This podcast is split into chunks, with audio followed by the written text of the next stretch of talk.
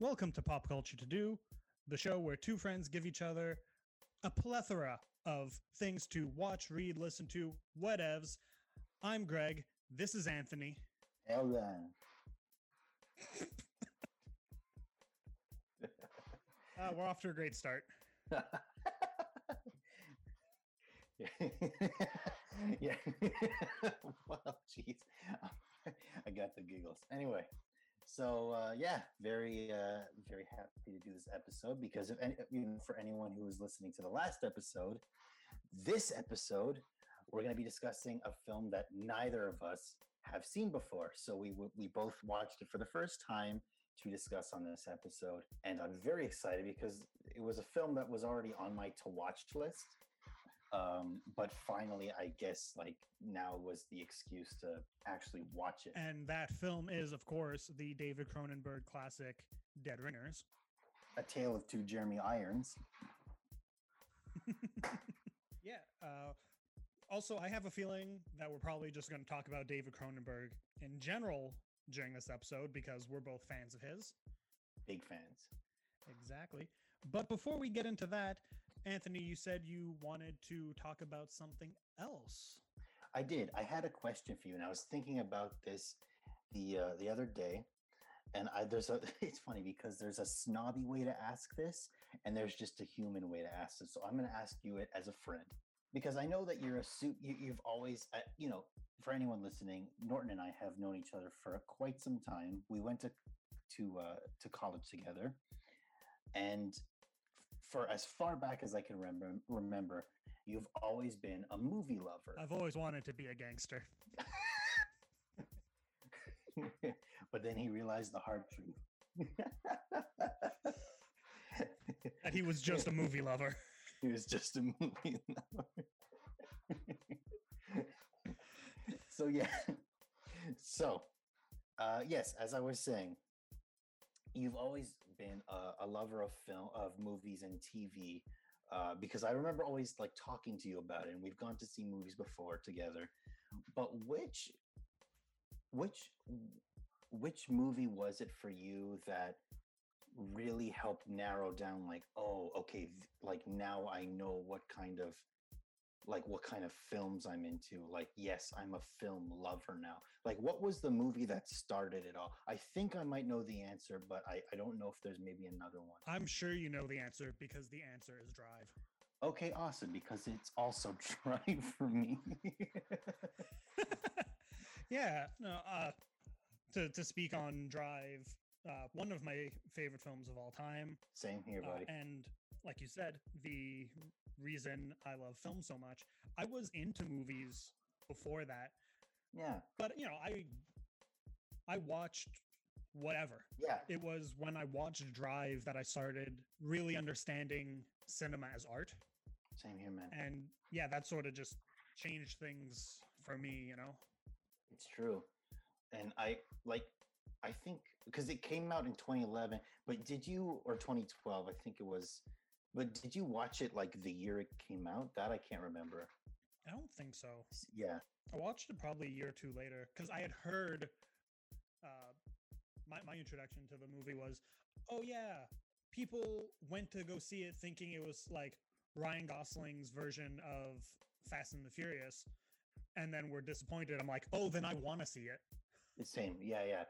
But I, I could swear that you and Matt had already seen it before me because I remember like when we were all hanging out, the two of you were talking about it and like really like into it.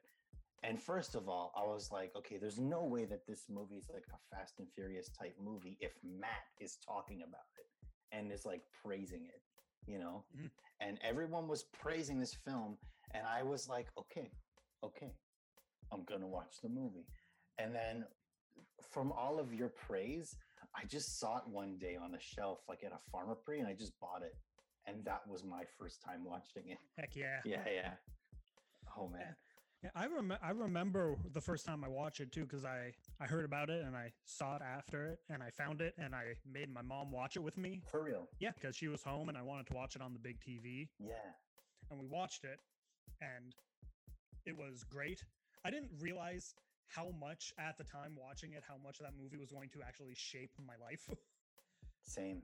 but Same. then I think it was that weekend we were going out with with a bunch of our friends Mhm. and we were we were at a metro and I I was talking to you and I was like, "Hey, have you heard about Drive?" Cuz I just wanted to talk about it. Yeah, yeah, And yeah. you know, I was telling you about it, and then our friend Matt joined in was like, and I didn't know him that well back then. He was like, "Yo, I've seen that movie. I love that movie," and that's how he and I became better friends, That's and true. how we started talking about films together, Mhm. and how I realized that Matt is probably the person I know who knows the most about film. It's true. And listeners, if you want to hear more of our friend Matt and our other friend the W talk about movies and other things, check out their podcast, The Gentleman Sports Corner. Episodes out all the fucking time. they got some great content over there, so go check them out. Go support them. Hells yeah. Yeah. But yeah, shamelessly plugging our friends aside. Yeah, no, Drive is one of those movies that just like changed things for me, which is why I'm such a big Nicolas Winding Refn fan now. Same. I feel for me it's funny because you mentioned Drive. For me, it's also Drive, but I do also gotta say, uh, Fincher's Dragon Tattoo was uh, was up there for me as well, and it was uh, it Mhm. really played a hand in shaping like the kind of movies I want I watch as well. Not just like uh, style, but like I guess content wise as well. You know. Oh yeah, it, it really sets the tone for the fact that everything you watch is depressing and violent and sad and everyone's terrible. Absolutely. I love it, man. And which is why I also got to check out the Pusher movies. Yeah. Although that being said, like you can I can see a direct correlation between what you watch now and uh Hellraiser, which you have been a fan of forever. yeah. Like, you've been a fan of the, that movie as long as I've known you. Yeah. I, I th- yeah, I can't remember when I even first watched it, but uh, Hellraiser is one of those long Hellraiser and The Exorcist are one of those like long standing, like, well, like there's a ton of movies that I've kept with me, obviously, but you know, through the years, you drop some, Mhm. you gain some, but Hellraiser has consistently always been there because it is it's such a fucking brilliant horror film and it's it, it- it's funny because even Stuckmann i think mentioned that it is it's one of those horror films that has like one of the most original and unique plots and it's like you know and it's like what like why couldn't i write that mm-hmm. Have you seen uh, Clive Barker's Nightbreed or Nightbreeds or whatever? no called? but it's so funny you mention that because crony beezy's in there oh, yeah he he? plays that dude with the burlap sack on his face I, I haven't seen it. I don't know anything about it. All I know is eventually I'm going to no no no, watch no. it. i haven't seen it either i haven't seen it either yeah Fantastic. Mhm. but it's it's it's on my it's on my to watch list. So we should definitely put that on our list for like movies for both of us to watch in a, a future episode. I'm gonna add it to my list right now. Nightbreed. Notes. I think that's a body horror movie too. I don't know. It's got like monster stuff in it. Yeah. So it's definitely got some good creature design. Well, it's it's Clive Barker, so I don't even doubt that. Yeah. And I hear it's one of those things that like when it came out, people are like, "What the fuck is this?" Yeah, it's But has become one of those cult movies. yeah, it's it's probably one of those things where I don't know if it was like a, a- an issue of it, it being ahead of its time or just people didn't maybe get it. It probably didn't land with the right audiences on initial viewing because, from what I understand of a movie like that, it is very particular. You know, that's not going to be a movie for No way. everyone. Which you know, like the we- thing. We're both big fans of John Carp. Yeah, exactly. That's exactly what I was Yeah. gonna say. You know, the thing, you know, is a cult classic now, but like it's a weird movie that isn't for everyone. That came out the same week or like a week after ET. You know, like of course it's gonna fail at the box office. Yeah, and that's oh man, it really sucks because uh, the thing is like one of my all-time favorite films, and it's it's like Mhm. my favorite uh, Carpenter film. You know, Yeah. And it's and it's one of like just I'm just thinking about movies like that in general, like because that's something that I've become more and more gravitated towards is movies that not everyone likes. Yeah. Like if I hear that a movie is getting mixed reviews, I want to see it more because that means that there's more of a chance of it like being oh this is different so maybe it is going to hit me in a way that another movie wouldn't true. It's yeah, yeah. It's you could tell like like uh, uh I'll, I'll pick an example. Uh, uh, a Cure for Wellness. I know you haven't seen. it. I'm not going to get into any spoilers, Mhm. obviously, but um, that was a movie that uh, was getting like like mixed reviews. People were praising it. People were like not liking it at all.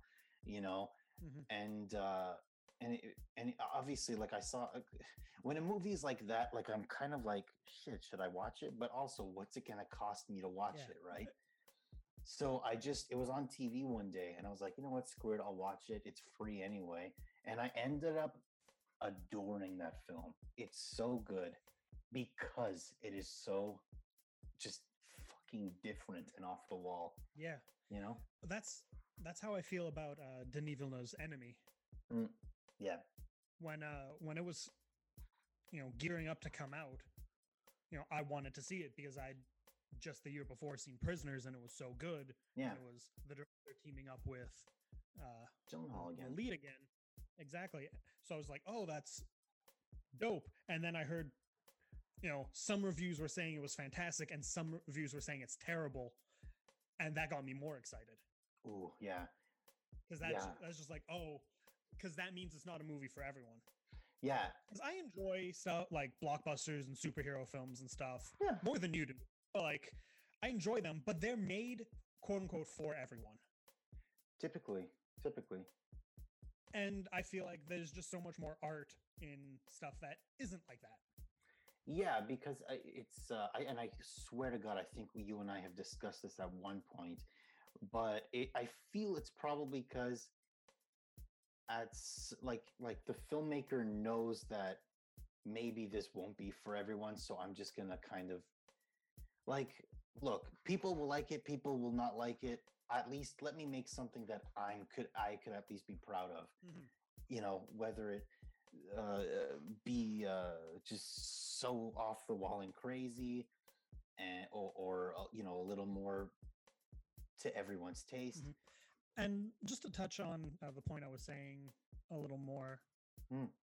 uh, what what I was saying about the polarization of it, I want to specify because I'm thinking about it, and what I really mean is, I like when films have a clear artistic vision, Yeah. which is why I think I and so many people respond so well to, in terms of superhero movies, the Guardians of the Galaxy movies, because James Gunn is a very specific director making a very specific movie when he does those. Whereas, you know, there are other superhero movies where the directors just come in to do the work and, you know, get paid and make something that people will see.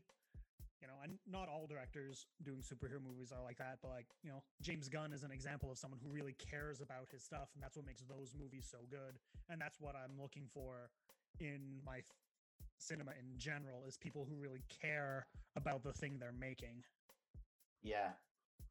The, the, yeah, especially the people who, I guess, for a lack of a better word, like have the balls to do things that, or like, or or doing daring things that, like maybe, like I consider like Guardians of the Galaxy to have some balls in a sense because yes, it does fit fit in within the pantheon of superhero films, but it's also not like the other superhero films. You know what I mean?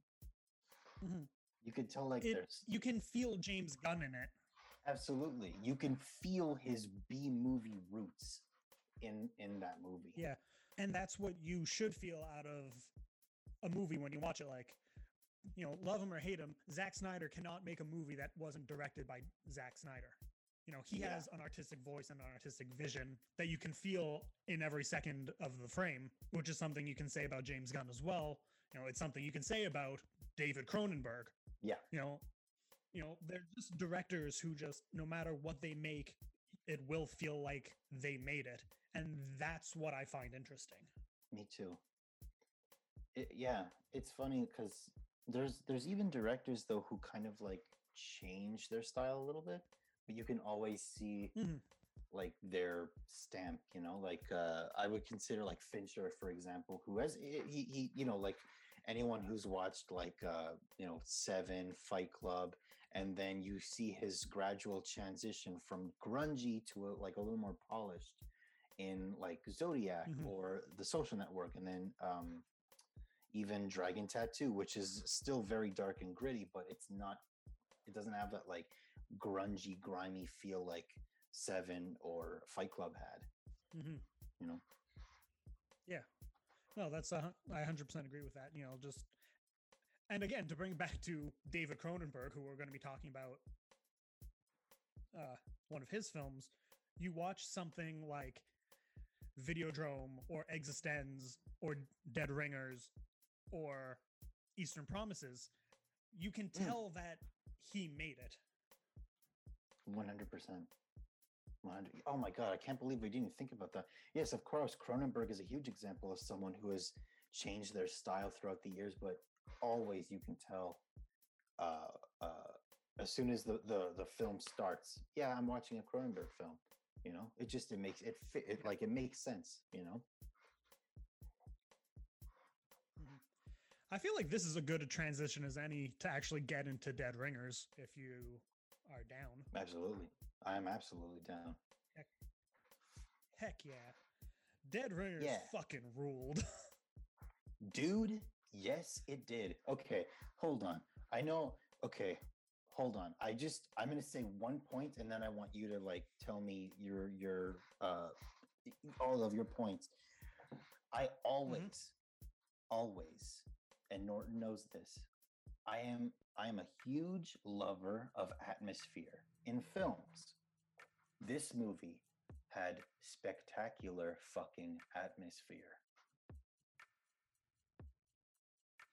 And it's the kind of atmosphere that you get from a David Cronenberg movie where things are always like you feel kind of cold and kind of distant while still being fully immersed. Like I say distant, but not in the way where you feel isolated from the movie. But Yeah, just there's a feeling that that's the only way I can describe it. No, I'm with yeah, yeah. Like like all, all the settings that the Mantle twins almost pretty much in, in like inhabit are it's, it's very gray and it's very cold. You know, like their their clinic, their apartment. It's like it's like even their home doesn't feel like a home. You know what I mean? mm-hmm. Oh man. Mhm. Okay. And that's actually something I want to get. I want to talk about set design, but first, I think we should Yeah. just uh, preface the listeners who may not know what Dead Ringers is. Mom, I know you're listening. I'm going to read the uh, Wikipedia thing that says Dead Ringers is a 1988 psychological thriller film starring Jeremy Irons in a dual role as identical twin gynecologists. And it gets weird and fun, and we're going to get into that. So if you don't want to be spoiled on this movie, stop listening, watch the movie, come back, listen to it. But if you don't mind being spoiled, we're going to get deep into this. So I'm going to go out on a limb and said you liked this one. dude i loved it i loved it um Me too. yeah okay okay i i okay first of all i i want to preface this by saying i feel like jeremy irons is not an actor we see everywhere.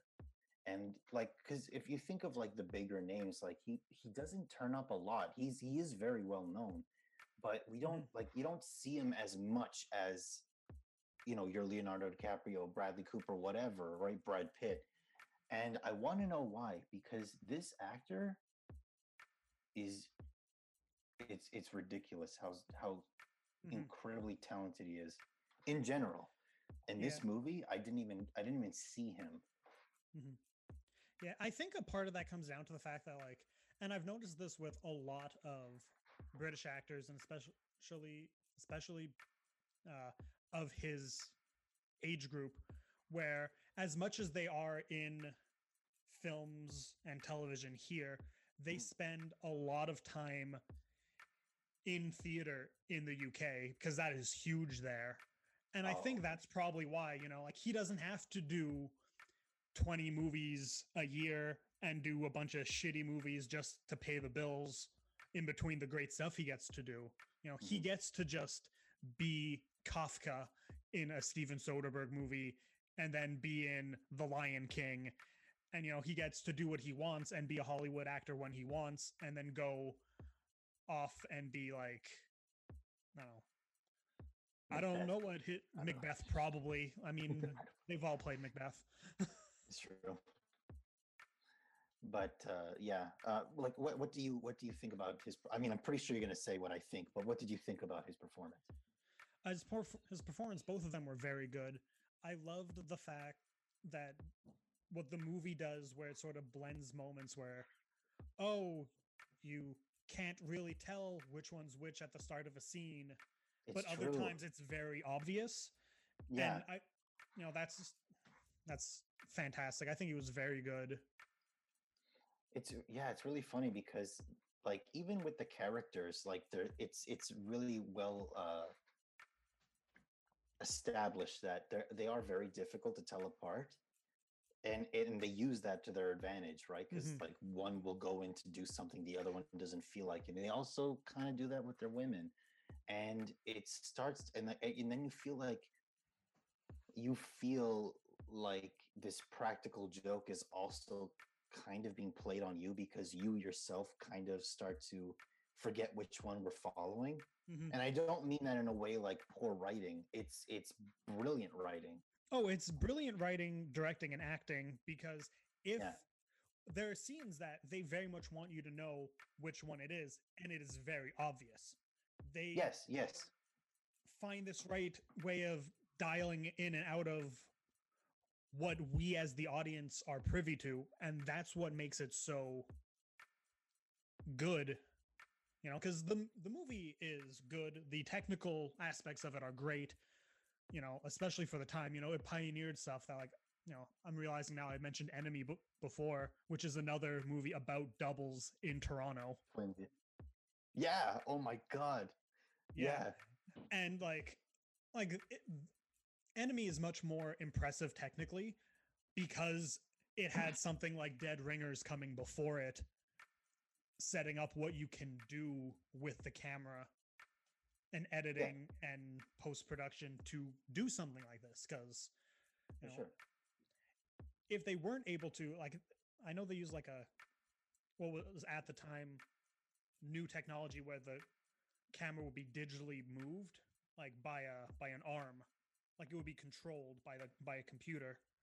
Oh. So that way they could film takes with uh Jeremy Irons doing one thing with the camera moving and then he could do it as the other brother with the camera moving and superimpose them on top of each other later which if you didn't have technology like that you know it would have been a just a person operating it completely on their own and you would have had to cast twins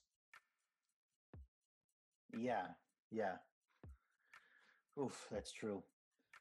What I what I really love about um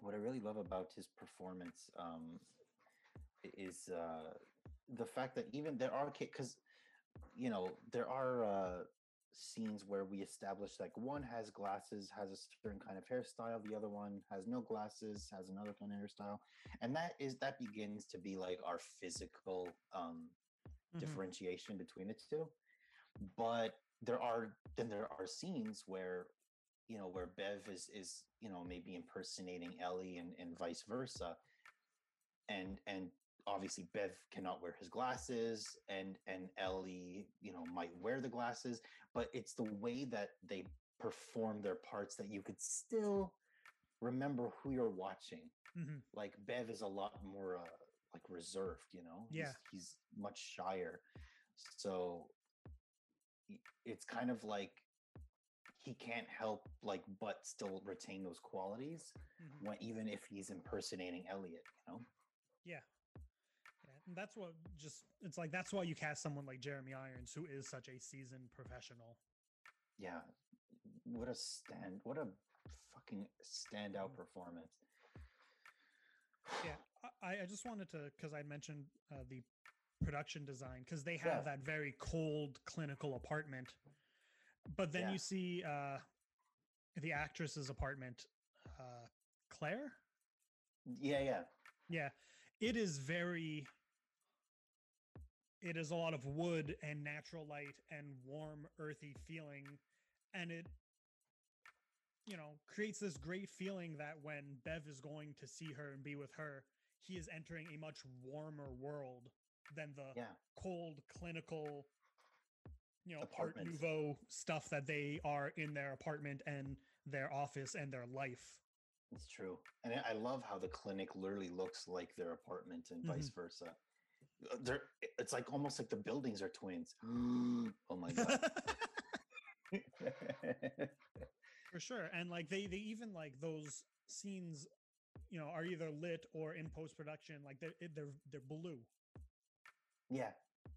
and you also see that in some scene in some of the uh, uh, sex scenes because you know it's that clinical brother weirdness stuff, you know, seeping into Claire's apartment. These blue Mhm. scenes, but it's not like you know. I like that like someone like Steven Soderbergh, he'll wash an entire scene monochromatic almost but it, it is much more subtle than that in this movie to great effect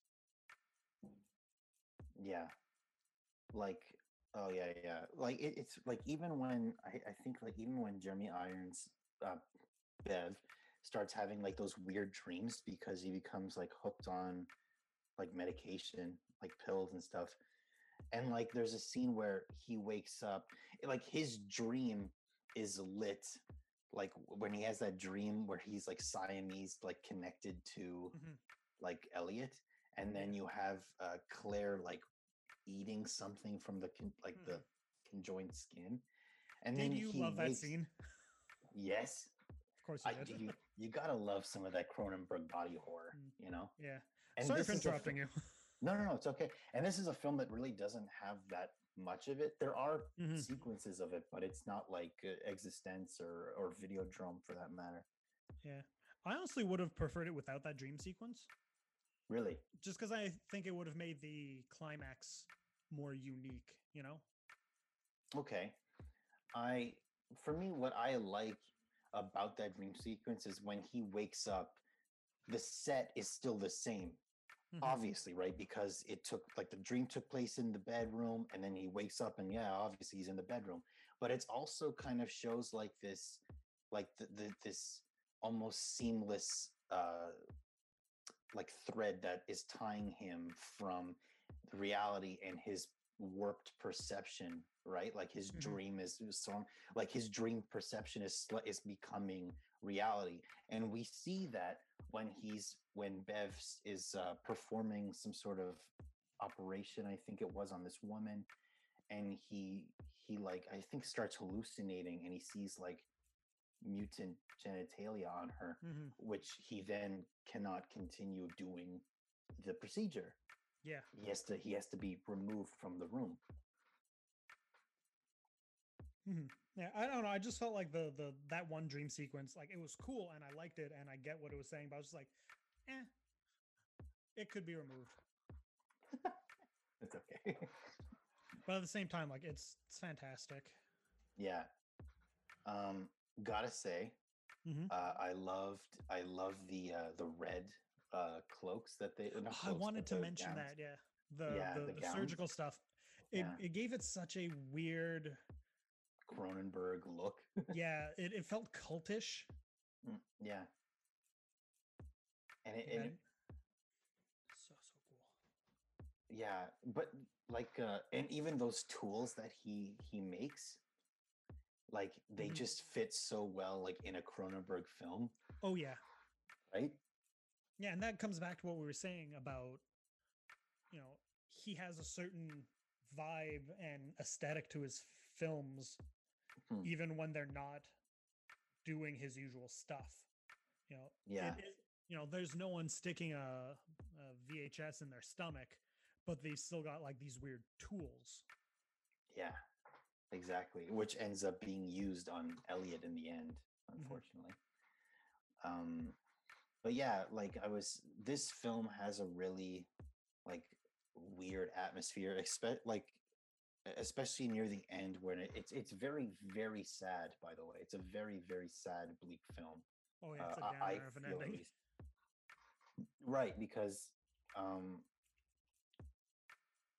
I- I guess the way it ends is is uh in order to sever the Siamese connection. That they so they decided they have. They Exactly. they decide partway through because they're both tripping so much on the prescription drugs they're just giving themselves that yeah. they decide that they're Siamese twins and they are connected and they need to break the connection so they can live their own lives. Yeah. Which inadvertent which ends up killing Elliot. So Bev can live on his own, but then he ends up dying from Yeah, uh I think withdrawal yeah. or something. Yeah. Also, I just just because you're mentioning the withdrawal, this is loosely based on two real twin brothers. Are you serious? Yep, they they uh they really existed. This is highly fictionalized. This is like but it was two twin brothers who were you know, very close and connected and then they were discovered dead in one of their apartments. One of them had died of an overdose of prescription drugs they gave themselves. The other one died from withdrawal symptoms a few days later. That's wild. Yeah, they For literally real? did a bunch of drugs. One of them died on the spot, and one of them died slowly after. That's so crazy. I didn't I didn't know about this at all. Yeah. Holy shit, that's so eerie. Oh yeah. Oh my god. Jeez. Well, shit. Well, fuck it. it. That I don't know. That makes the that makes the film like so much like more eerie and and bleak because like Oh, yeah. this th- they were based on real people. Oh man. Um, fuck. Uh, how how did you like the music? It was good. You know, it's uh what's his name? Uh Howard Shore. Howard Shore.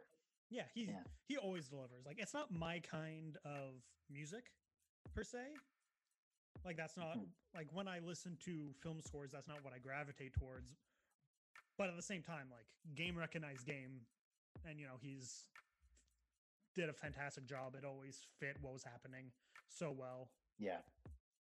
For sure. Mhm. He he's done all of Cronenberg's films, I think. Yeah, Cronenberg is very good at working with the same people for a long time.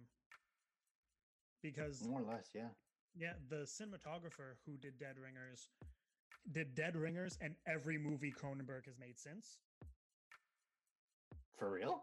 Yep, and every movie he did before Dead Ringers was all done by one cinematographer as well. So he's only worked with two cinematographers his entire career. That's crazy. I didn't know that. Yeah, What about uh, writing partner? yeah. Uh, writing partner, no, not so much because he'll write films on his own. He'll write films with other people. He'll direct films that he did not write at all. That's Mm, not okay. his bag. But like uh, costume design, I think it's his sister or his cousin or something. Denise Cronenberg has done every movie he has done up until now. She's passed, so uh, the next movie he's going to make is not going to Wait, he's making involve her, movie? obviously. Yeah, yeah.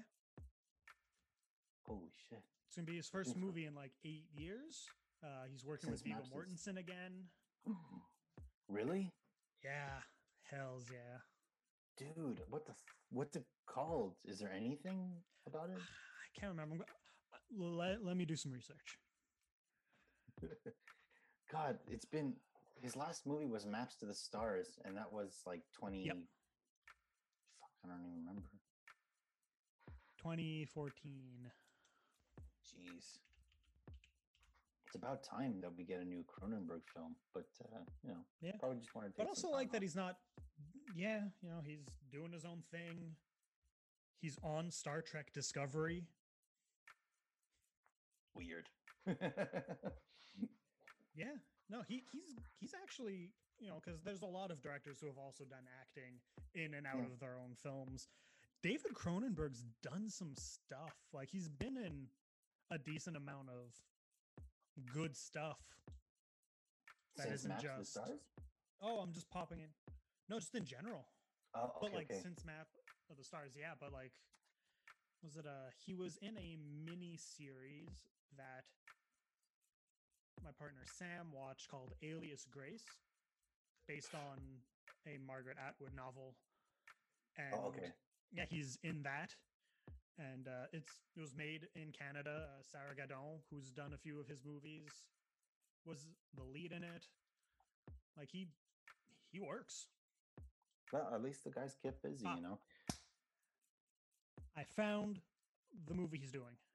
Oh, okay. It's called Crimes of the Future. It is a sci-fi thriller starring Viggo Mortensen, Kristen Stewart, Léa Seydoux, and some people I've never heard of. Awesome. Cannot wait. I'm in. I'm in, man. Cronenberg, give it to me. I think he's remaking his own movie. Which one? Wait, what? That's what this movie is? A remake? It, in 1970, he made a film called Crimes of the Future. No way. So he's either remaking his own film or he is just using the name again. Maybe it's a continuation. Who knows? But like he wouldn't be the first director to remake his own film. Haneke did it. Yeah, uh he did it. Uh what's his name? Michael Mann did it. Michael Mann did it. Michael Mann did it with Miami Yeah, Vice. he, he Yeah, with Miami Vice. Uh uh Japanese director Yasujiro Ozu remade like 5 of his movies. Like he just remade them all in color. I mean, why not? If you want to do it, do it. Yeah, like You know, I love both versions of funny games. So there you go. Yeah. Anyways, back to Dead Ringers. back to Dead Ringers. um, it's great. yeah, seriously, highly, highly recommend. Um, I will ask you though, because uh, we, we're gonna just I want to break away slightly from Dead Ringers, but still on the topic of Cronenberg. Um, what is your favorite Cronenberg film? Oh, The Fly. The Fly. Uh, yeah, I don't think there's a question. Like, like I don't think he's made a movie that represents his filmmaking, especially that like what we know of Cronenberg as the body horror guy. You know, he's done so much more than that, and Yeah. you know he shouldn't be defined by that. But that's what he's known for, and The Fly is that. yeah. You know, Uh, yeah. that to the up tenth degree. It's funny because Although I think yours is Videodrome, right? Yeah, it, it it's between Videodrome and The Fly. Mm-hmm. It's tough. That's what I would have thought. Yeah. Yeah. I, I And, uh, liked Videodrome. You like? Yeah, you like it. I didn't love it as much as you did. Yeah, I liked it. Yeah, it was very good. I don't. I don't. Maybe it's because I don't like James Woods you don't like him? that I was. eh, No, I don't like him, and I don't like him now more that he is, you know, become like an insane conservative, yelling at people on Twitter. Hmm. I love him in that movie. Yeah, you know, and like you know, that's the thing. Like terrible people have made excellent films. You know. Yeah. There's nothing you can do about that. But like, I don't know. Like, you know, The Fly is probably my favorite of his. Although I also really like Eastern Promises. Dude, same. I think it's the best of his late era work. Yeah. Of the uh, especially of the Viggo Mortensen trilogy. Yeah. Although Yeah. I have not seen A Dangerous Method. I haven't seen it either. But I, I haven't seen it partly because I'm not sure it would be for me. But I, I you know, I'll give it a Mhm. shot one day. Yeah, I'll I'll watch it eventually. Yeah. Yeah. How many of his films have you seen? Because I'm looking at his filmography. I'm just like, oh yeah, no, he has made a lot of films. He has, especially if you look at. Hold on, let's let me let me also pull up his filmography. Mhm. Cronin. Hurry up! There we go. Okay, so so what have I seen? Okay, for me, I've seen Shivers. Mhm. Shivers. Uh, scanners. Videodrome. Ah, Scanners is the next one I want to see. Yeah, it's so good. The Fly. That's what that's what broke him into the mainstream. Scanners? Really?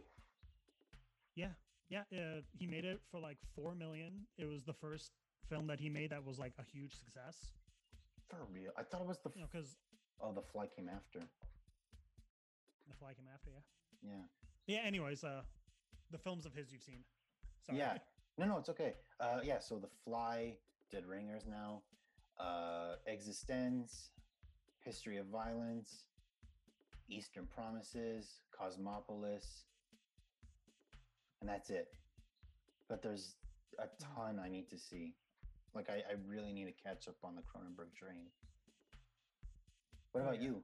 Scanners is the next one. I, I I've seen very few. Oh, now that. I'm looking at it, Mhm. I've seen Videodrome, The Fly, Dead Ringers, eXistenZ, The History of Violence, Eastern Promises, and half of Cosmopolis. Cosmopolis is tough, so I completely understand why you're saying some. yeah, Uh, half of. I mean, yeah, it, it, yeah. Like I gave up. Like I don't think he tried very hard on that one. Ugh, I, it's. I feel like yeah, I feel like Cosmopolis and Maps to the Stars. I didn't see it, but I remember Matt telling me that like it really was far from like the pinnacle of his work. Sorry, Mhm. but uh Cosmopolis is a little too drony for me. It's, it's just kind of a, it's kind of a slog. Cos- Cosmopolis, it was based on a book, and I read that apparently he took like a PDF of the book, copied it into uh, script writing software, and just changed the format into a script format. He didn't Like actually adapted. adapt it. He just reformatted it and then just shot it like that. And because of that, I'm just like, like I I watched some of the movie, got bored, couldn't finish it, which I rarely do, and then you know read about that later. I'm like, that's why, It because books and movies don't work the same. No, it, it's like you. It you can't do that. It uh, you have to like properly adapt it. Like yeah, like you said, like things in the book work for uh, the setting of a book. It will not work for cinema, and vice versa. You know, it Mhm. just it's how it is. So yeah, no wonder it took. It was a s- like trudging through molasses. Yeah, yeah, yeah. um, what would be? Oh yeah, you said Scanners would be your next Cronenberg film to watch. Scanner scanners. I also want to check out Shivers because uh, that was apparently real hard on his career form. What do you mean? How so? Uh, it was partially funded by uh, the Canadian Film Oh, okay. Board, and some reviewer or writer who didn't like the movie wrote a scathing article about it called uh, uh, something like "You should care that this movie is terrible because you paid for it." Okay. and it you know co- helped you know you know it caused the movie to tank it held back his career a little apparently uh, it got cronenberg uh, Tell that guy to cool it, man. uh, i can't he's gone but yeah like it got him evicted from the apartment he was living in at the time like it really It fucked him him, in ways that in the same way that scanners really helped his career shivers really hurt it in ways that it shouldn't have That's crazy. Because I I've seen Shivers Yeah. like, and it, it was the most random setting. I watched it in an English class back at college. right, and and the class had nothing to do with it, so it was really random, and uh, It's actually coincidentally, it's the first class. It's the first. It's the class where I first watched Shivers, Scarface, and American Psycho. Uh, yeah. Wow. So I have to thank that class for giving me American Psycho. Um, Oh yeah, one of your favorite oh films. fuck yeah!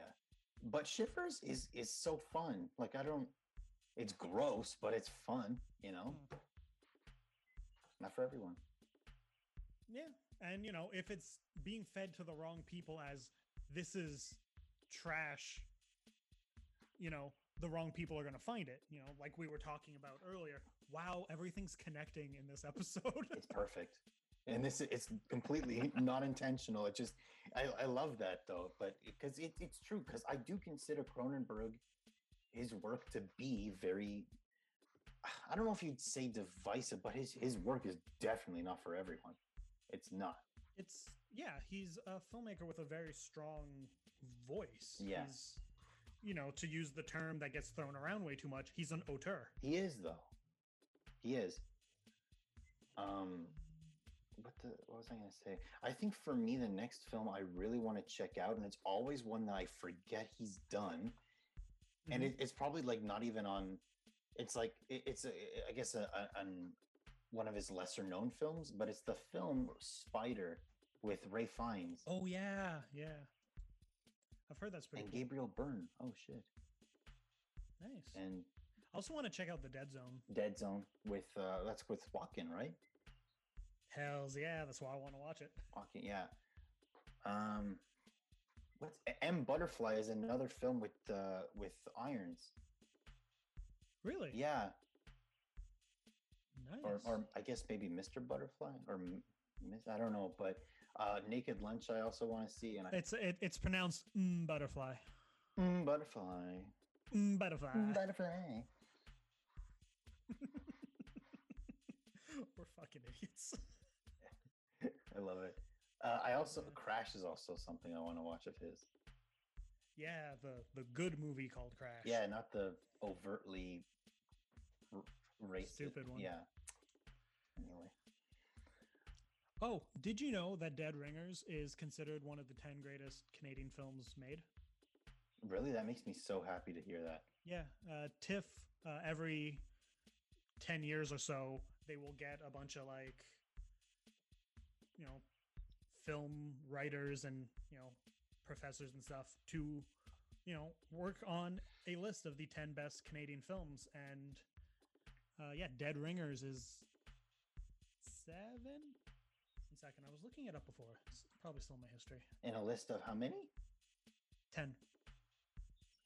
That's pretty awesome.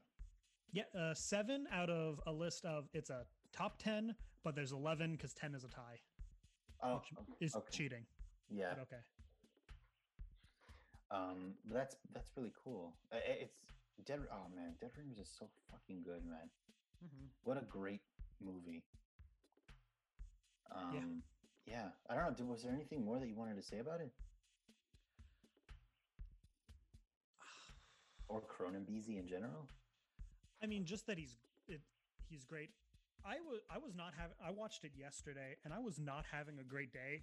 My afternoon at work was stressful, and then I came home, and I was like, okay, I'm gonna watch it, and my Mm. internet was being shit, so it was taking asshole. a while to to fix all those problems, and then like two minutes into the movie, like this is by no means a feel good movie, but it made me feel better. Like that's the effect good cinema has on me is where I was just like, ah, It's because yeah, it's because you're, you're getting lost in something that you know. Obviously, it's not a feel good movie like you said, but it, it, you can tell like this is gonna be, it's gonna be a, like an experience, you know. yeah, and it's just at least we get to like just put away our stress for uh two hours whatever you know Mm-hmm. That's so good absolutely, it was great. Yeah. I am going to watch this entire list of Canadian films at some point. yeah can you send that to me because i'd love to check it out too Yeah, sure. Because uh, because there's yeah yeah, Matt watched a couple of them recently, and he talked about it on a Gentleman Sports Corner. Did yeah yeah, last month, April, he watched a movie every day. He just decided to do that. that's i mean Yeah. and he watched the movies that are number one and number two on the list, and he said they were both quite good. And like I'm looking Okay. at them, and it's like, yeah, no, some of these have been on my to-do list anyways, like uh, "Crazy" by Jean-Marc Vallée. So That's a great movie. no, let's just go through them right now, right quick. Tied for Okay. number ten, we have "Les Ordres" by Michel Brault, and "Stories We Tell" by Sarah Polley. Don't know. Uh, we've I know Sarah Polley though. yeah, this is actually a documentary she made about her life. Oh, okay. because uh, she found out as an adult that like her dad's not her real dad or something and she Oh, made a shit. documentary about it Oh shit, man. I'd love to check that out. in at number nine we have my winnipeg by uh, guy maddin uh, number eight crazy by jean-marc vallée Amazing movie. uh, number seven dead ringers by cronenbeezy Amazing movie. number six going down the road by don shebib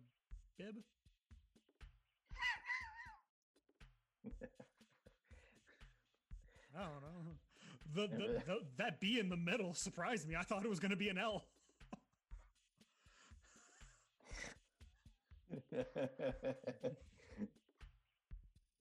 Number five, we've got Léolo by Jean Claude Lauzon.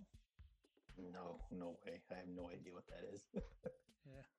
Number four, Jésus de Montréal by Denys Arcand.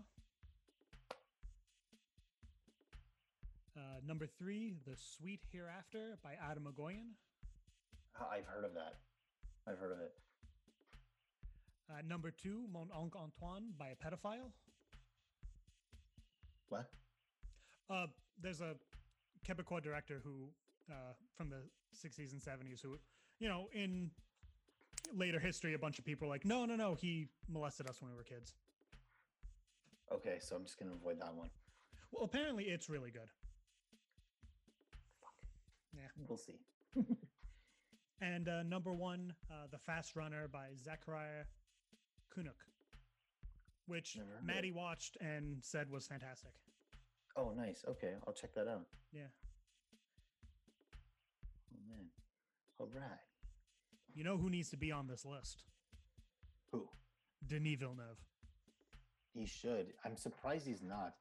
Like, how is Polytechnique not on this list? It could be 10. Oh, it could be ten. It's, I don't understand. You have, yeah. Ugh, that movie's so fucking rough. Like I've only seen it once, and I don't think I could ever see it again. That's the only Villeneuve film I, I don't think I could see again. Makes sense. Yeah.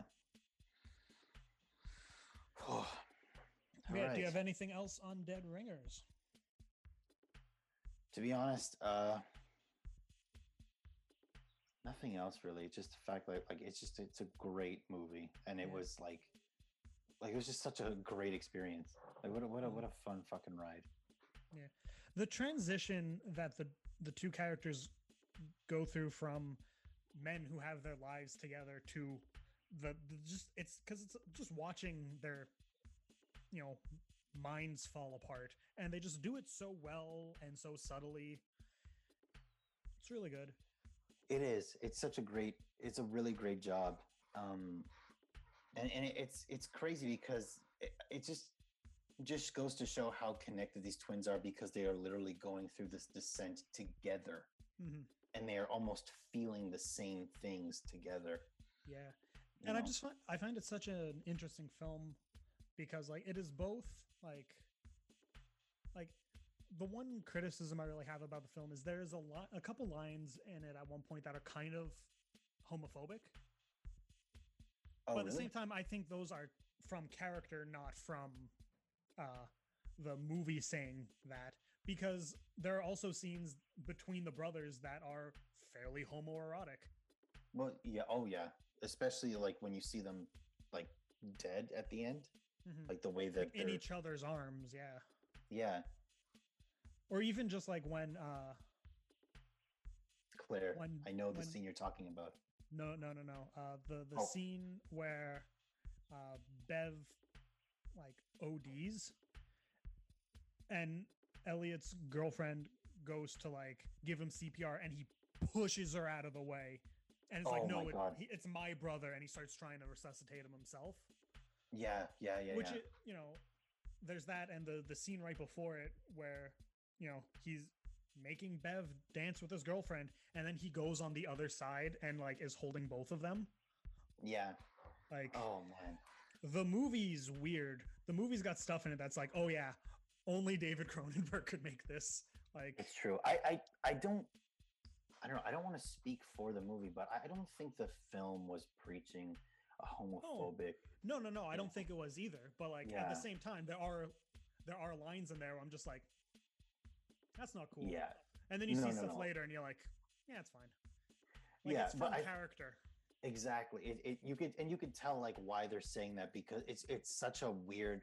I guess the word is dichotomy or parallel because like they're Mhm. saying these like ugly homophobic things, but then they're also doing these homoerotic things with each other, and you could tell that there's something weirdly incestual between the two.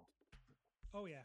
You know, I feel like if it wasn't a movie about them going crazy, it Mhm. would have just been a movie about them like leading up to them fucking.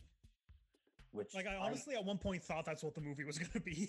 Uh, uh, You're not. Yeah, me too. I thought because, but it, the the way that they, I, I, I'm going to mention again the when that the way that like Bev dies in Elliot's arms is kind of like this weird poetic and Mhm. kind of romantic thing. So in a sense, it's kind of like we almost kind of got that because like they obviously they, they're not making love but they kind of like they they ended it together yeah, literally they, within each other they were each other in so many ways. And you know, you say romantic, and it's 100% true because if they weren't related in the movie, it would have, without question, been a romantic ending. And I think in the same way, there's no question, it is a romantic ending It in is. a perverse way because they Yeah. are related.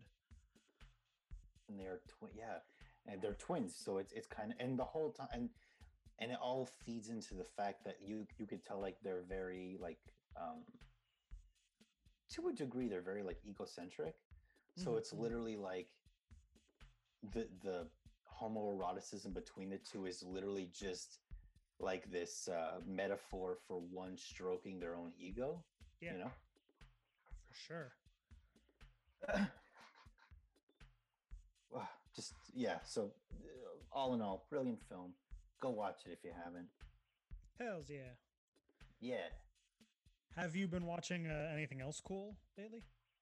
uh i don't know if i even mentioned this on the last episode but uh, a movie that i watched recently uh sorry was that zoom film uh, that zoom horror film host oh, on shudder Host? yeah I don't know if I know this one. it's uh okay so it's kind of like within the same vein as like a, an unfriended or searching Mhm. um only unfriended is garbage i'm sorry uh but but host is is actually genuinely terrifying Nice. because it, it's It's very in the it's- Netherlands. really Yeah. English language Host? mystery crime thriller produced in the Netherlands by Pearl Pictures Productions. it's a uk film An English language mystery crime thriller film produced in the Netherlands.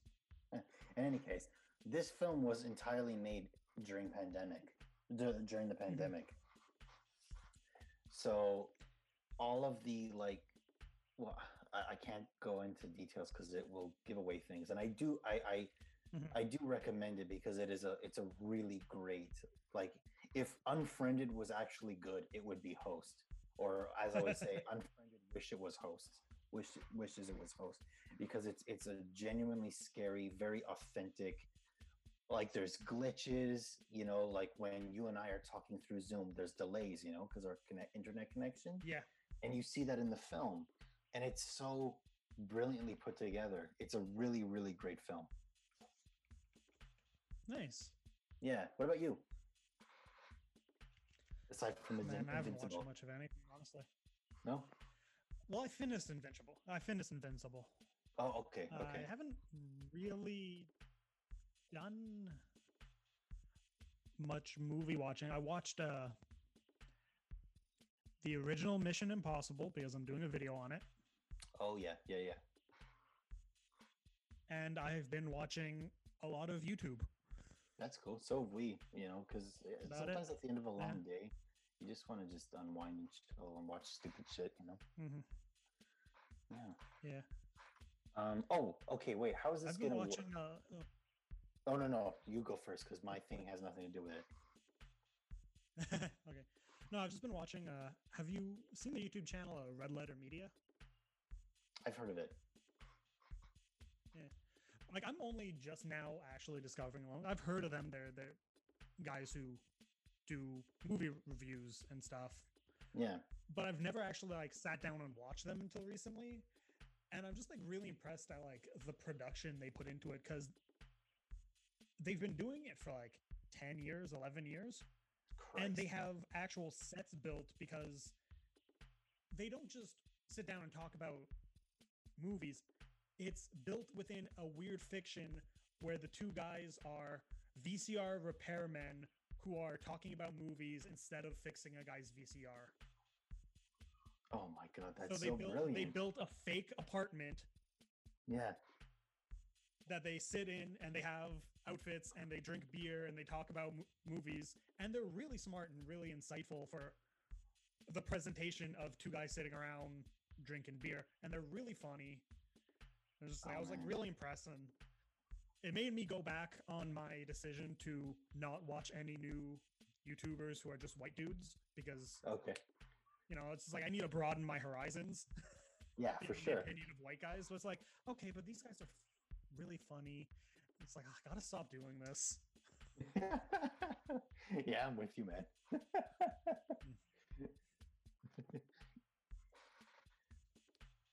Yeah, Yeah. Oh, so my question to you is Mhm. normally in other episodes, let's say you recommend me a movie, I watch the movie, I tell you my opinion, and then I say, for fans of this movie, I recommend this movie. How do we do it with this case? Do we both recommend something? I mean, you can if you want. I kind of was just kind of like the last time we did one of these that it was my pick.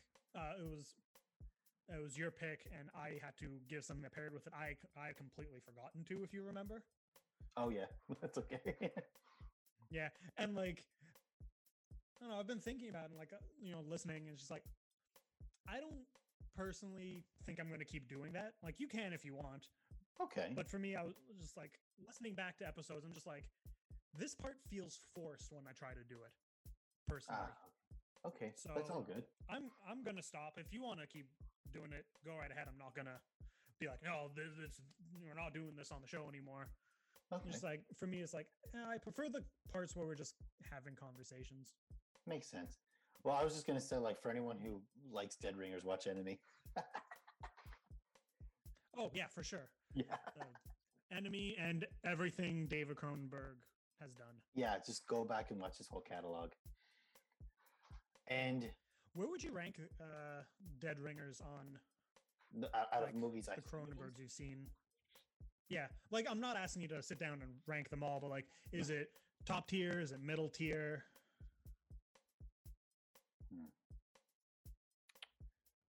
you know what? I think it would be close to top tier.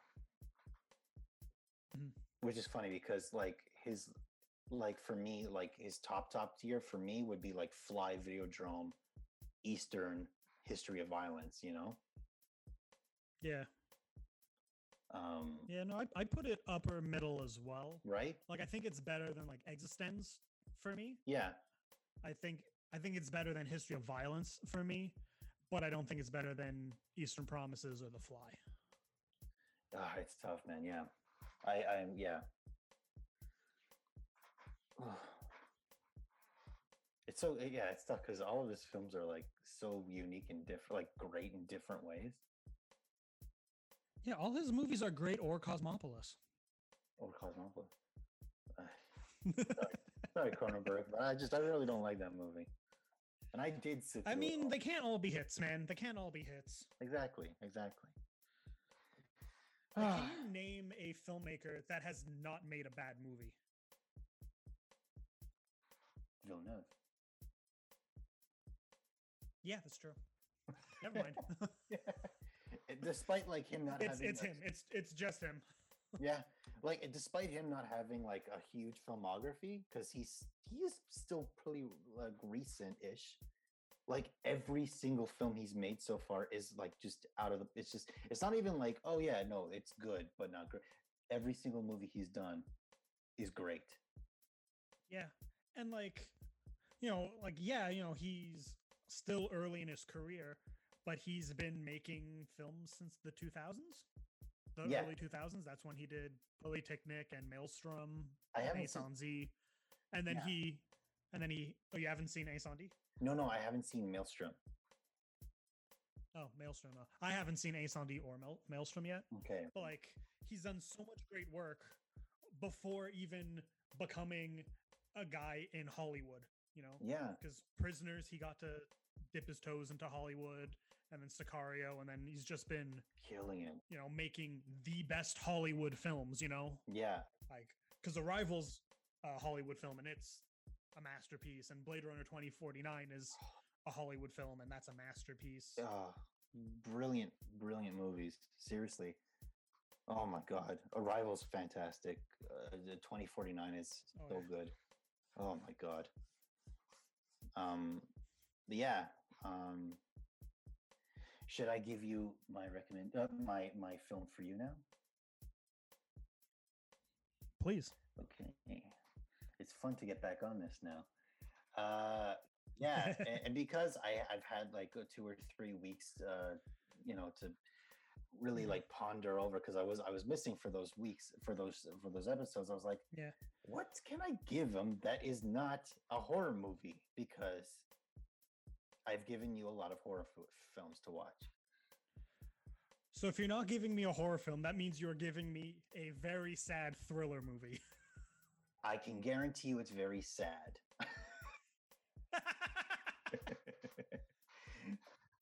Yeah. So I'm giving you the Russian film Loveless. That is what you have to watch. Let me write that down. Let me write that down. And do you know where I can find that movie? I don't I don't know where you can find it uh, because I bought it from the PlayStation at work. I hope you can So you're saying it's not on Shudder? No, no, no, this is not on Shudder. Wait, maybe you can rent it from YouTube. I'm sure you can. Hold on. Loveless film. Yes, you can rent it on YouTube. Is it one word? Yeah. Would you want me to uh, link you? Um, I can find it if it's on Yeah, YouTube. yeah, okay. You can rent it or, or buy it. There. Well, rent it, but yeah, you know what I mean. Yeah. Cool. Damn it! I was kind of hoping it was going to be on Amazon Prime because Prime's been my friend lately. Yeah. Also, you don't have to pay for Prime, like the what you watch on it. I mean. yeah. That's right. I don't have to pay for Prime because Sam Yeah. pays for Prime. oh man. Sam, if you're listening to this, which I know you're not, I love you and thank you for getting Amazon Prime. I mean, she probably. Wait, I think I just heard her. From Yeah, the I'm other pretty sure she heard you. You guys are the same apartment. Yeah, but if she's in the bedroom, she's a couple Oh, rooms away. Yeah, wouldn't that's true. heard That's me. true. The yeah, I mean, unless she was in the bathroom, which is I think right like neighboring to the room you're in, right? Oh, Eh, not really. ish. Ish. That's true. Yeah, let's spend the next five minutes talking about the apartment layout. Yeah, exactly. Okay, let me cross this off the list. All right. Perfect. And now, I guess. Uh, oh yeah. Okay, so I guess I'll, I'll out us. I'll uh, not out us. wow, you're you're gonna Yeah. out us? Wow. No, and I got to tell you, I've been in love with you ever since I met you. I mean, I love you too. Love man. you too. All right, guys. Well, thank you so much for listening as always, and catch us on the next episode. And you can also catch the Greg Norton on his YouTube channel, also coincidentally called the Greg Norton. Oh my God. He's got a lot of great Oh, it's like it was planned. Yeah. Oh my god. He's got a lot of great content there, a lot of great videos. He literally just put one out. Um, I believe it was this week or last week, um, uh, regarding the uh, the Exorcist prequel films. Great video, by the way. I will tell you, it was a really great video. Um, you can Five views. It's doing terribly. Ah, no, no, no. Go check him out. Go support him. You can also see him on. Uh, you can also follow him on Instagram at again the Greg Norton. I'm I'm blanking. Do you have a Twitter? yes, it is my most used platform. Oh, okay. It's also the Greg Norton. Yep. Okay. So, It's what I use to uh, mess with our friends, uh, Maddie and the W from Gentleman Sports Corner, as well as David Macri from David Macri's YouTube videos. perfect. Uh, so you can uh, you can go troll him there on Twitter at uh, the Greg Norton.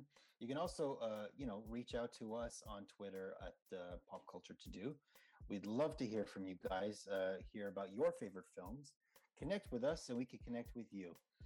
And you can follow me on Instagram at Anthony with Teeth, and you can also follow me on Instagram at Anthony with Teeth. I don't have any other platform, so that's about it.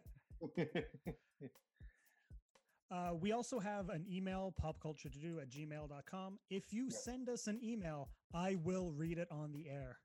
yes, and I will, Guaranteed. and I will interpret it on the air. Unless you put something hateful in it toward, like, no hate speech, but like, Yeah. make fun of us if you want, you know, make me say something stupid on the air. As long as you're not a trash human, I will read your email if you send it to me. Exactly. All in good fun. No hate. Hell yeah. So, yeah, until next time, have a good one. Have a good one and uh, keep it squeezy.